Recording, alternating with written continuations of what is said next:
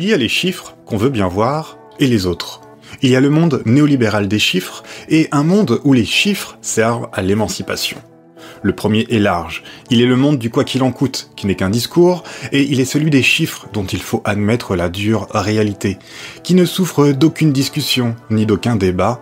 C'est le monde du 49.3 et du New Public Management, du recul de l'âge de la retraite aussi.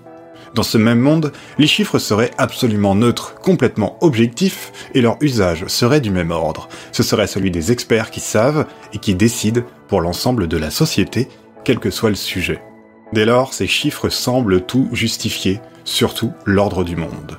Pêle-mêle, on se penche sur les chiffres de la délinquance, de l'immigration, et à tel moment, d'accord, sur le taux d'occupation des lits à l'hôpital, sur le taux de contamination au Covid, et puis on oublie les chiffres de la croissance reprennent le dessus.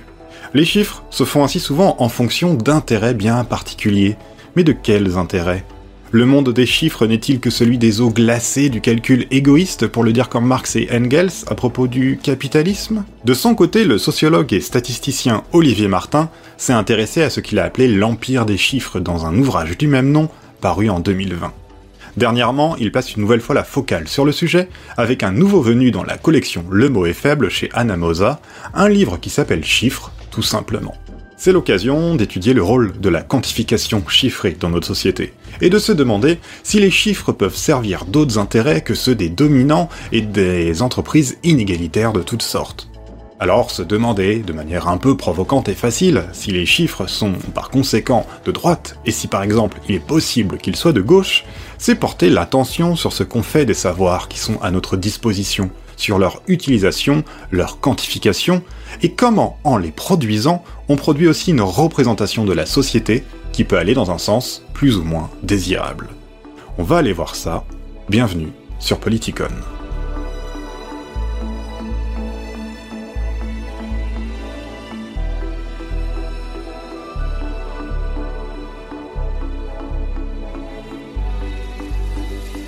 En 1993 est paru un livre destiné à avoir pas mal d'influence dans plusieurs domaines des sciences sociales et humaines. Il s'agit de La politique des grands nombres, de l'historien et statisticien Alain Desrosières. Le livre trace, comme l'indique le sous-titre, de la raison statistique, d'une raison qui quantifie le monde, le traduit en données numériques pour en tirer un intérêt scientifique, mais surtout politique.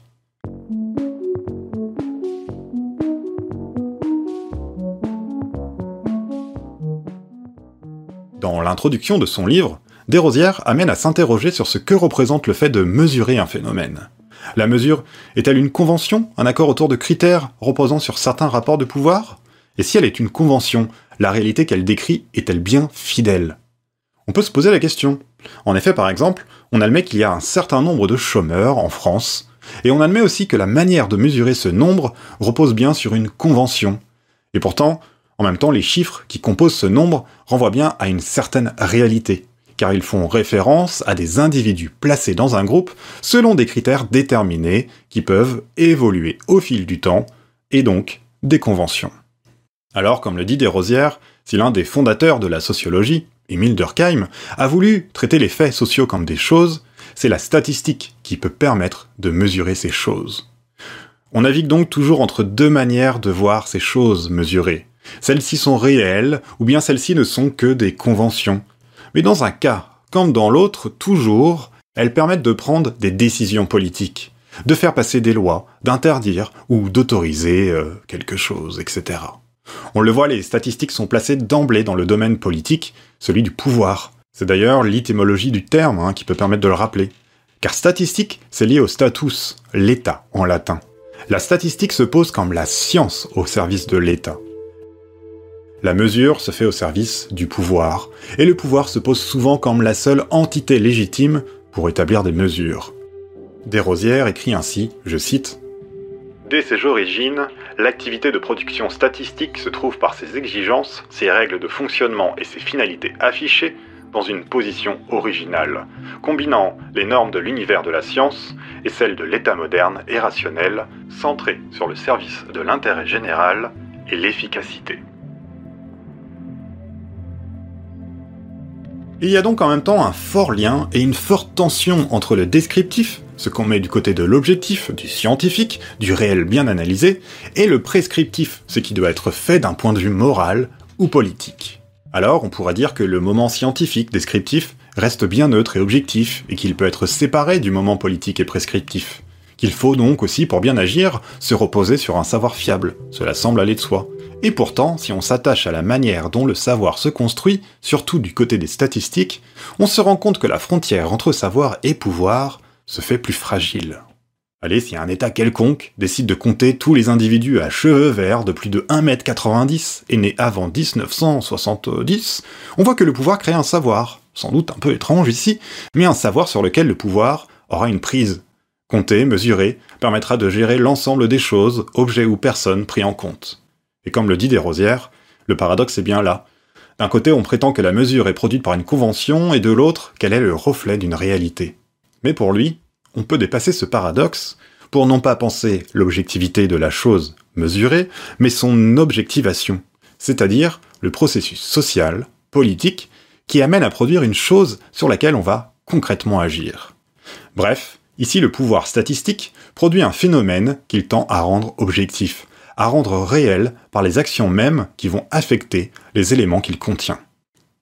Alors oui, on est dans la fameuse construction sociale, pour reprendre un autre vocabulaire, la construction de quelque chose qu'on produit en même temps, qu'on mesure, qu'on se représente, et ce, en tant que cela a des effets réels sur la société.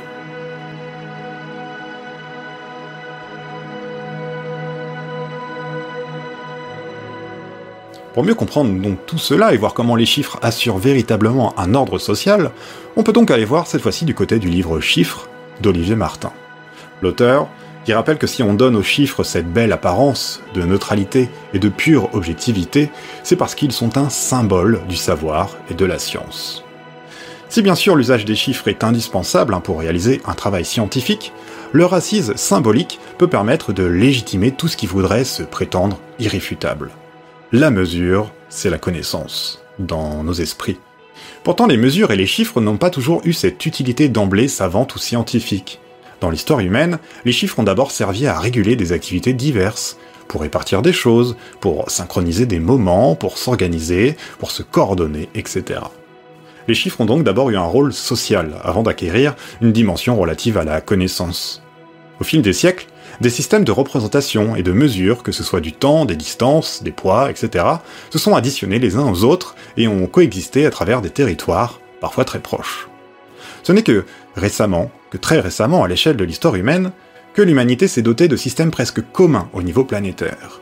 Dès lors, ce qui nous paraît aller de soi, comme la durée d'une seconde, est en réalité le résultat d'une multitude de processus sociaux, intellectuels, techniques, historiques. Les chiffres ont donc toujours accompagné, pour ainsi dire, l'histoire humaine. Mais c'est avec le développement des sciences et l'émergence d'un État bien structuré que leur usage s'est fait le plus prégnant. On l'a dit, pour l'État et son administration, cela se fonde particulièrement sur les statistiques.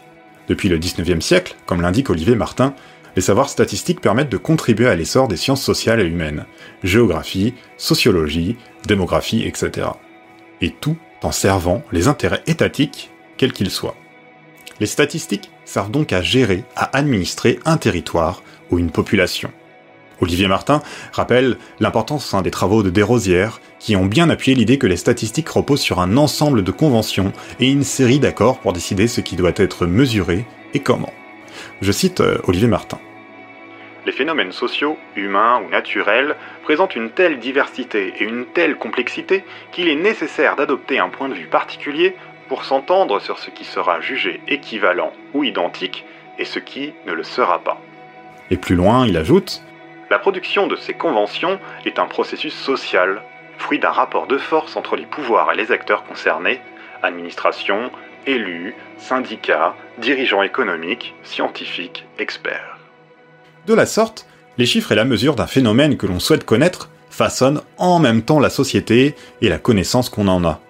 Les chiffres construisent une représentation sociale de quelque chose, par exemple du chômage, hein, comme on l'a vu, tout en donnant aux institutions des moyens d'agir ou non sur cette chose. Olivier Martin écrit Les chiffres mesurent des faits qu'ils contribuent à fabriquer. Les chiffres permettent donc de donner une valeur au phénomène, une valeur quantitative bien sûr, mais également une valeur politique, qui pousse à prendre des décisions en un sens ou un autre. Mesurer, c'est aussi dire ce qui est bon et ce qui est mauvais. En témoigne une société aujourd'hui largement appréhendée à travers des notations multiples, à l'école, au restaurant ou dans tout autre lieu auquel on attribue des étoiles, des likes, etc. On note, on classe, on évalue, on chiffre à tout va pour forger des indicateurs de performance, de rentabilité, de santé, etc. On mesure pour être efficace, on mesure pour être rentable. Les chiffres reflètent ainsi des prescriptions d'emblée politiques et économiques. Et celles-ci sont notamment portées depuis plusieurs décennies par les normes du New Public Management ou du benchmarking. À travers euh, ces techniques, hein, il s'agit de maximiser la rentabilité ou l'efficacité d'un processus.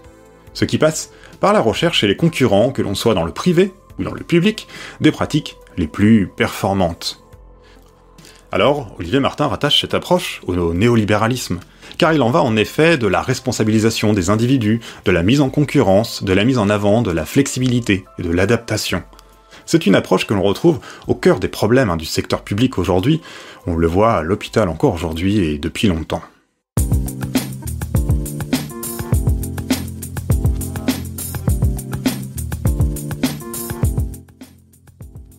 Résumons donc. Tout ce qui est chiffré peut reposer pour Olivier Martin sur trois dimensions. La première, c'est la convention qui décide ce qui doit être chiffré et comment. La deuxième dimension, c'est celle des techniques matérielles et intellectuelles. On ne peut pas quantifier sans outils ou sans méthode. La troisième, enfin, celle du pouvoir. Car pouvoir définir, c'est pouvoir contrôler. Et forcément, dans un contexte où ce pouvoir est dominant, les chiffres et la quantification ne servent pas à tout le monde de la même manière. Ce que souligne dès lors Olivier Martin, c'est que bien sûr les chiffres peuvent représenter une certaine objectivité, notamment du point de vue scientifique, quand ils sont le résultat d'une méthode rigoureuse et partagée, mais que étant donné notre monde politique, il faut toujours pouvoir les questionner pour leur donner une véritable capacité d'émancipation. Car selon leur usage et la manière dont ils ont été produits, les chiffres, les mesures, la quantification sont donc foncièrement politiques. Et pour qu'ils puissent symboliser autre chose que la froide domination du calcul, il s'agirait de démocratiser leur compréhension, leur production. Je cite l'auteur. Le chiffre est un levier pour exercer un pouvoir, mais il peut être aussi un instrument pour mettre en cause un pouvoir. Produire des statistiques sur les féminicides et les violences conjugales indépendantes des données du ministère de la Justice est une façon de les contester et de faire entendre une cause en construisant un contre-pouvoir. Ce type de démarche, dite de stat-activisme, peut contribuer à l'émancipation, à une action de revendication ou de construction d'un contre-pouvoir, en somme, de faire de la statistique une arme critique. Avec la notion de stat-activisme, l'auteur fait référence ici à un livre collectif, paru il y a quelques années, qui se propose de lutter avec les nombres et présente plusieurs types de stratégies d'usage de la quantification à visée militante. Je vous mets les références en description. C'est tout pour aujourd'hui. N'hésitez pas à participer à la quantification exceptionnelle de cette vidéo en likant, partageant, commentant, etc. Et si ça vous dit, vous pouvez également faire un don sur Utip. On se retrouve la prochaine fois, et comme d'habitude, en attendant, portez-vous bien.